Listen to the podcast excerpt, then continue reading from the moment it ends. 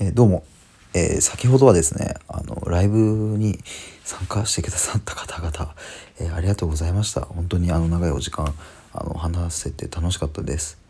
でちょっとですねあのお聞きしたいことがあるんですけれどもあの今ですねあのスタイフの設定の画面を開いたら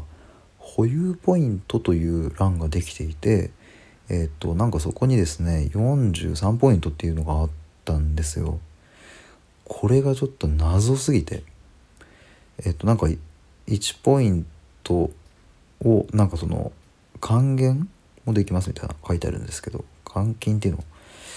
なんかあのもしかしたらでしかもそのポイントがさっきのライブのところでついていたのでもしかしたら誰かが何かを送ってってくださったのかな。でも仮にそうだとしたら僕完全にそこを見落としちゃってるのかなとか何かいろいろ考えてて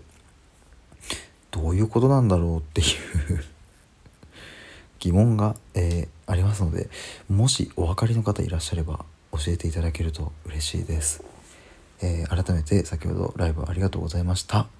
以上です。